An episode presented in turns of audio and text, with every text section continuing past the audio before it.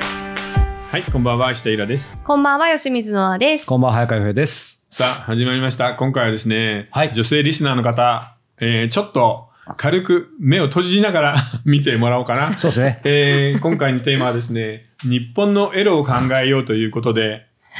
えーテキストはこれです。こんな本があるんですね。そう、この藤木正さん。うん。 TDC と書いて、たそうだでし。す。藤木正さんとよかっこいいく僕らの番組で取り上げる、うんこのああ。中村敦彦さん中年童貞とか、この、うんうんうんね、歌舞伎町の話とうんかうん書いてるんだけど、この人たちが若い頃大活躍していた雑誌が、ビデオ・ザ・ワールドっていう名作があって、おー僕その頃、数少ない定期購読をしていた雑誌だったんだよ。へーこれ AV 表なんだけど、ものすごくレベルが高かったなるほの。ど。へえ。え、ビデオザワールドにはもううん AV のことしか書いてないってことですか、 AV にことしか書いてないんだけど、アンダーグラウンドの話とかう、ん制作のルポとか、ああ、だから新作とか、もちろんそういう女優さんのインタビューもあるけうんど、全体としても面白いんですめね。っちゃ面雑白い誌としてね、完成度も。度こいつら切れ味いいな、みんな素晴らしい評論家だなと思って読んでたんだけど、でも結構、なんか無理やりちょっと適当に集めた人たちだったんだ ね。これ読むと。いやでもすごく面白くて、うわ、うんここの雑誌で書けたら嬉しいなって若い頃思った。うんああ、そうなんだ。 でもなんかマ僕、ガジンなんでねふ藤木さんも知らなかったし、うん中村さんはね、よくイラさんうんがあれでしたし、ぼ僕もたまたまちょっとある人からこれ最高のルポだよって言って、AV 女優っていうう、ん長澤光雄さんってライターのことですけそど、うなんか、だからその、こういう AV の雑誌とかで書いた人って、うんなんかその後やっぱ力あるから結構普通にルポでライターで活躍してますそよね。れは、ね、あの、ビデオザワールドみたいなハイブローな AV 誌だけ。それ以外であらすじ書いてるだけの人たちはみんな消えてるかえ、ら。ハハイブロー、他の、あの、そういうビデオ雑誌と何、何が違うんですか、まあ、要はグラベが多くて女の子可愛いねって売るのもあれば、ありますよねこの監督の撮り方がどうのみたいなことを言う。あ、じゃあちゃんとやってそるうんだ。もう映画芸術みたいなことも書くのよ、ちゃんと。媒体がそういうエロなだけそうで、うんうんうんうんうん。でもさ、アダルトビデオって世代が違うから、違います確かね。にみんな全然違いますようね。ん、え、いつからあったあったっていうか、あっただろうなっていうのはど、どうでしょうこ高校高校あか。高そっか校、俺80年前だから95年だからもっと前からあったん80で年しょ生う。まれ僕80年生まれ。じゃゃあ、ビデオ、あの、アダルトビデオと生まれ一緒です。僕、アダルトビデオと同い年 です。同級生です。かえ、へーノンさんは私は一番初め、最初うにん AV を見たのは中学生。あー、なるほど。中学校、多分1、2年ぐらいだと思いますえ、。それはもうみんなでみん友な達かなで、んそかう、で。友達と、うんあの、男の子の家に、うんみんなであ10人ぐらいで集まって、うん AV の鑑賞会を。それ覚えてるどんな AV だったか。覚えてないっうん声枯れちゃったじゃん。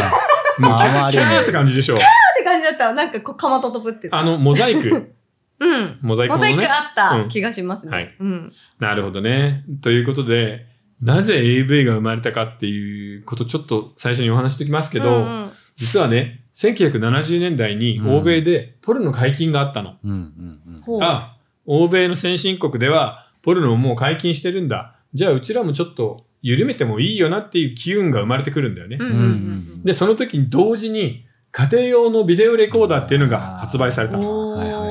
で、初期の家庭用のビデオレコーダーってうん30万とか50高か万っとたかっしすて、よね。なかなか高かったの。そんなにした。なので、これを売る時に大手家電メーカーですよ、某関西の。う。うんん。だからビデオデッキ買ってくれたら、このアダルトビデオつけますよっていうね。某メーカーがそう、あ大有有名名。ビデオがな。特典だったんですかそう、それでバカ売れしたの、これが。それ某有名メーカーですそようね。だ。よ。だから、へこーの欧米の解禁とビデオレコーダーで、ここの自由な感じとビデオレコーダーの出現によって、うん洋平くんが生まれた頃、81年に AV が誕生しました。おーおめでとうございますおめでとうすごいよねいいのか悪いの か。えっと、ちなみにですね、あの、アジアでは、えーポルノをちゃんと作ってるのはほぼ日本だけなんです。まあ、オねーストラリアも作ってるけど、へーまあ、オーストラリアはちょっと違うから、うんうんなので、えー韓国、中国、タイ、ベトナム、マレーシア、うんシンガポール、どこでも日本の AV を見て、アジアのほとんどの人は性を学んでいるんです。それは何ですかやっぱり日本のものづくりのレベルが高いの延長線上なんあですそかう本当にそううんう。ものすごく日本の AV はレベルが高いので、うんそれともう一つは、どこの国も宗教的な縛りとあかあ、、そっか。共産党の縛りとかがきつくて、うん基本的に AV は取れないの。韓国でさえ取れないの。確かに。だから日本は、やっぱ江戸時代の話しますけど、ななんだかんだ自由の国なんですそうなんだよやっぱね。りだから、あの、逆に、その、AV の女優さんとかう、ん男優さんとかが、韓国とか中国で大人気スターなんだよね。うんうんうんわあ、先進国日本では、こんな性も自由で、こんなにみんなオープンで、うん明るくて楽しそうなんだ。みんな可愛いしってういう。んえーでもちょっと AV から若干うんエ,、エロの方に行きますけど飯田さん初めて、うん人生で初めてなんかエロいものを見たっていうのはその媒体でも何でもいいんですけど何ですかこれは、はいはっきりわかります。はい少年ジャンプです。おジャンプでキ何ャンプジャンプの長い号のハレンチ学園。ハああーあもう名前からそのまんまですからねレンチ学園はさ、あの頃もう全然バストトップとか、普通に乳首とか書いてたから、うんうんへえ、少年誌だけど OK なんだっていう。それへーい何歳ぐらいの時ですか飯田さんあ、本え当だー。小学校、いくつだろ普通にあったわけうですよ、小ね、学校半ばぐらいじゃないこれが普通結構おにっぱいもろだし。う普通に少年ジャンプで誰でも見れたん、でもさ、この頃ってエロが緩くて、うんうん本当に夜11時とかになると、テレビ番組でストリップとかやってたからね。うんあ、そうですよね。 11pm とか覚えてない 11pm なんやかみっんてなたっ私ていはうの見はてないけど僕らやってたのは知ってまうんすそうそうそうあとうん確かにで、あとあのー何あのーロードショーあるじゃない ?9 時から始まる。うんはいはい月曜ロあードれショー。ね普通にそういうシーンありましたよね、あれで、普通にエマニュエル夫人とか堂々と流れてたのよ。多分私の一番最初のエロって、その労働省かあのバカ殿かどっちかですねあーバカ殿の バカ裸普ね。通にでもバカ裸ひっく殿りの返してました裸はエロじゃないじゃん。うんえでもなんかおっぱい出して、まあねお風呂とか入ってそれはあの、まあね前も言ったかもしれないですけど、丸ごと水着、女だらけの水泳とか、もうはいはいはいタイトルから今アウトですよね。うん必ずポロリがあるみたいあなっ。たあったポロリもあるようですよねねそうすごい覚えてるあいでもや、懐かしいようんね。僕はあれですね、うんなんか、あの、これは個人的な思いですけど、小2ぐらいの時に、うん公園とかにうんよくエロ本が落ちたりするじゃない落ですかちてた落ちでてた、しそういうのマジで知らない有無だったので、小3かなぐらいの時に、なんかそのう裏のところで落ちてんの見て、やっぱ見ちゃうじゃないですか。うんで見てたら、なんか小5ぐらいの先輩たちに、おい、こいつなんかエロ本読んでるぞって言われて、明日ひみんなに広めてやるからなみたいななんか言われて、うんそれで本当にもうなんか学校やめようかと思 って、トラウマそうだ。ピそうトラウマで、あ、俺もう明日から行けないわみたいな。へだーからそのくらいでも、なんかその言われたのもそうですけど、やっぱ、エエッチな本初めてだけど衝撃すごいっすよ、 あるねう。んでもさ、はっきり言ってこの日本の AV、アダルトビデオって、世界で外貨を稼げる、すごい輸出品なんだよね。うん本当そうですね。アジアでは最強だし、アメリカでもさ、例えばぶっかけって、うんあーもうありましたね。BU 英語だから。ね。ね、あーえ KKA ーみたいそうなんですか、そう。へーアメリカンぶっかけとか。アメリカあるな。ちょっとうどんじゃないんですね。そうそう そう。怒られそうですけど。はいうんそうなんじだゃあ日本人はそういうなんかだから、可能性ありますよ考えね。る力とか、なんかすごいんだよね、テーマを作ってくるのが。うんななんか、そうか。ちょっとに日本人ってすぐこう、うかんそう考えすぎたり、こう、だから、ぐっと入っちゃうから、そう、こそだれわり一緒なんだよそうね。それがムラムラエロに行くと結構いい感じに行くってここと行くしですねうんこんなのとってもエロとは思えないみたいなとんでもない世界に飛んでいくっていう。なあにこのシュールなアートはっていういさ。やいやあーだから後で出てくるかもしれないですけど、うんここに出てきたねそのか監督の人たちとか、その時代時代のちょうん潮流とかっていうのが、一番だからそうある意味じいなんだろうアーティストクリエイターとしてなんかい優秀な部分がここに入ってますよね、うんなんかだアイかデアら、がもよくこんのなす出てごくくる儲かったのでう、んどんどん入ってきたんじゃない優秀な素っ材てが。思いますよね人材がうんうんね。うんいや面白いと思ういや、すごいよね。だから昔、アダルトビデオショップがある頃、ショあビデオショップレンタルか、うん映画借りて、もうそれこそさ、スタンリー・キューブリックとか黒澤明を借りながら、ううんんやっぱちゃんとエロも借りるんだよね。あーそうですこねの監督どうかなとか思いながらさ、えもうエロも監督で選ぶ時代だったから。えそうなんですかそそこもイラさんなんかいいインテリですねさすねがう。に違う違う。あのね、売れっ子の監督は、もう女優の名前ぐらい大きく入ってるのあもうか監督で決めるんですねそう豊田薫とか、うんカンパニー松尾とか、うんこれ知ってる人はもうみんな、おーって言ってると思うけど、 伊勢林太郎とか わさ、かんうないん。わかんないそうなんだうんえそう。それぞれみんなね、あの個性があるのよ、ちゃんと。うんへーえなんかこううんジャケジャケ買いとかもあったんですかあそうジャケレンットタルみんな楽しいよジャケレンタルそれはあジャケレンタルはもう本当に女の子が可愛いかどう楽か。しあかーったよ。なるほどもう30分ぐらいって、お前何やってんだ早く行くぞみたいにみんなに言われて、俺ちょっと昔からこう選ぶの何でも時間かかる。でも楽しかったよね。 楽しかったですよ、もう。今はさ、逆にスマホでもパソコンでも見られるんだけど、うんあの楽しみはないよね。そうやっぱ棚りに並んでるのをこうやって手に取るさ。いややっぱりそれはあの音楽が何でもサブスクになったのと一緒ですよね、CD わざわざシングル買ったり借りてそれをまた自分でテープに入れてオリジナルで作るみたいな,、なんかそういう手がかかったら面白いですよね、いや面白いうんで、まあその頃はさ、若いし、時間はあるわけじゃんで、レンタルも旧作だったらさ、うんそうそう100円とか150円とかなのよ。いやー安い。だから別に何本でも借りられるし、時間もあるしで、こうやってなんかぼーっと、レンタルショップでね、ビデオだったり、DVD のディスクだったりを借りて、映画見たは AV とか見てたな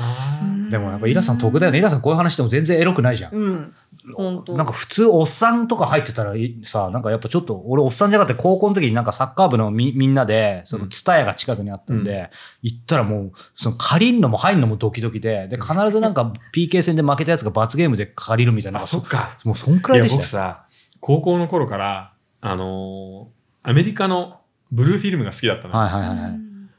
で全然平気で映画館に入ってそうかこの女優いいなとか言ってメモとかして さ今考えて喜もう今も覚えてるあ急進すごい。ジェニファー・ウェイズとかアネット・ヘブンとか、うんヘブンですすか。そっか。もうその人たちもう死んでるからねそしたら本当にそうです。ヘブン行ってますね。うえ、んそういうのが映画館でやってたってことうですんかあの用品をかける映画館もあったのうん下町にも身分証見せなくてももう。そへいいうえ。うだですねから普段は月に1回1週間すごくいい並びの映画をやるのよ、うんうんうん例えば「明日に向かって打て」「スティング」うんああ、そこはちゃんとした映画ですね。えー、なんだろう、その辺のなんか、アメリカンニューシネマみたいなやつうがん3本立て。うんで、次の週から、そのジェニファー・ウェルズの、同じ。インサイド・ジェニファー・ウェルズとバかラエテやィる英語で言った方がエロいですね。それ人ってどんぐらい入ってるんですかそういうの。の。全。然入ってない。みんなで一緒に見るわけですよね。でも、昼間行くじゃんうん。うん。で、行ってそうだな。5人とか10人とか。へえ。で、3本立てで150円だったの。安いそれでこうやってメモ取りながら、うわ、この監督いいなポロなのにうまいとか思って。で、しそかういうのがあも、るんだ。その頃、い海外のブルーフィルムは本番をしていた。うん、で、日本にも日活ロマンポルノっていうのがあったんだけど、うん女優さんは前張りをしていて、セックスの演技だったの。う。うんんなので、、ちょっと原理主義者のとこあるじゃない。うんうんうんエロのうんなので、うわ、本番しないんだったら、日本の映画なんて見る気ないと思って、エロは。 エロも原理主義者なんだなので、この、本当に本番が始まった時には、うん驚いたの。日本人の女の子がああ。へえカメラの前で本番をしてるっていうので、国中ざわついたんだようね。んえ、このポルノと AV ってなんか微妙にやっぱ違うものいや、一緒一緒。一緒なんだけどね。要するに、、あうそのアダルトビデオっていうバイト。タル。新しいメディアが生まれたので、うんそのメディアに応じあてーそっかそっか進歩していくのよ。うん。ほうほうほうほうほうんうんうんうほうなるほど。じゃあこのレンタルビデオショップっていうのもその AV のうん繁栄に一役買ってるってことこれでがすもね。のすごく大きかった。これまああ、ーこの有料部分でここから始まるんだけど。うんでも、とにかくね、この家庭を見てることで、まあこの中にもこの藤木さんが結構ね、テクノロジーとかそういうのの進化とかもありましたけど、まあ、とにかかくさっきの話ちょっと被りましたけど、あの、ビデオで、うち親父が結構マニアックだったんで、うんあの、VHS じゃなくてベータもあったんですよ。ああ、なるほど。ソニーの、ソニーがあったんで、実は。そううんでまあ、とにかく、あのーなんかビデオ AV だけじゃないけど、なんでもいいけど、借りてあの、ガチャってもう入れること自体が楽しいですよね。うんそっから何が次出てくるんだろうみたいな。ガチャって入れるってそうね、これ分かる人がそうそうそうそうだんだん少なくなっていくそう本感当だ覚ですよねね。うん。うちもベータマックスだったよ。うんへーそう。で、巻き戻して、うんね、たまになんか音キュルキュル言ってとかさあーそうか、これがもう20代だとよくわわかんないみたいな。うん。だって今は確かに CD プレイヤーもわかんないからそうね。あそうかうそんさあ、じゃあちょっと。はい。お便りと質問、はいいっていきましょうか。えーじゃあまずお便りいきたいと思います。はいはいえーおとらじ、いつも楽しく拝聴拝見しております。先日の自己啓発ジプシーの回、まさに でした。えー早川さん、ノアさんの意見が心に刺さりまし なんたか。言っ私も自己啓発ジプシーでした。頭までどっぷり使って、今足抜け中ですが、まだ足首ぐらいまでは使っているかもしれません。私がここまで抜けれたのは、小説家になるという筋が私の中に一本通ったからです。うん今まで自己啓発系の YouTube を聞いていた時間が小説執筆のための YouTube 動画に変わり、もともと好きだった小説や漫画を読む時間をたっぷりと取るようになりました。えーそして、石田さんは自己啓発を嫌っておられるけれど、私にとっては石田さんの教えがぎ自己啓発の教えと入れ替わった感じです。たかな。まあ、リアル自己啓発だもんね。本当そうです。石田さんにはなりませんが、それでもなるべくたくさんの物語に触れて小説家デビューをして、早川さんにインタビューされたいです おー。最後に、ノアさんが自己啓発にハマった自分を自己分析されていて、それが納得で素晴らしいなと思いました。うん自分が空っぽと私も思っていました。43歳。もうだいぶいい年ですが、去年まで自分探ししてたという。この大人人に出会えてよかったです。スロー教養、子育てや家事の合間、一日少しでも読書をして、原稿用紙1枚以上の執筆コツコツとアクションしていきます。おお素晴らしいねいいですねでも43歳って何か始めるのに全然遅くないよね、うん。はい今もう人生長いし確さかうにんうんうんあと40年あるからゆっくりいけばいいんじゃない、そうですね。僕も43歳になりますんでよろしくお願いします。同年代ですね。ははいい、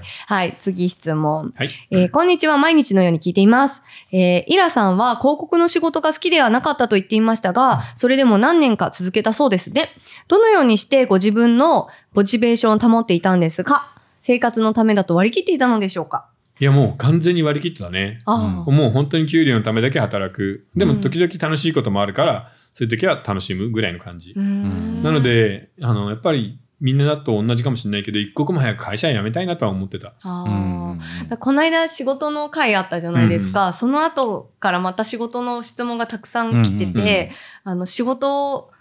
やりたくないっていう意見がもう本当にすごい多くて、やっぱりなんか仕事イコール人生うんうんっていうふうになんか思わされちゃってるのかなって。そうだねだから逆にさ、そこを外せばいいんじゃないうん仕事は人生じゃないっていうふうに決まったら逆に楽しい人生を送るためにうん人生の3分の1か4分の1を、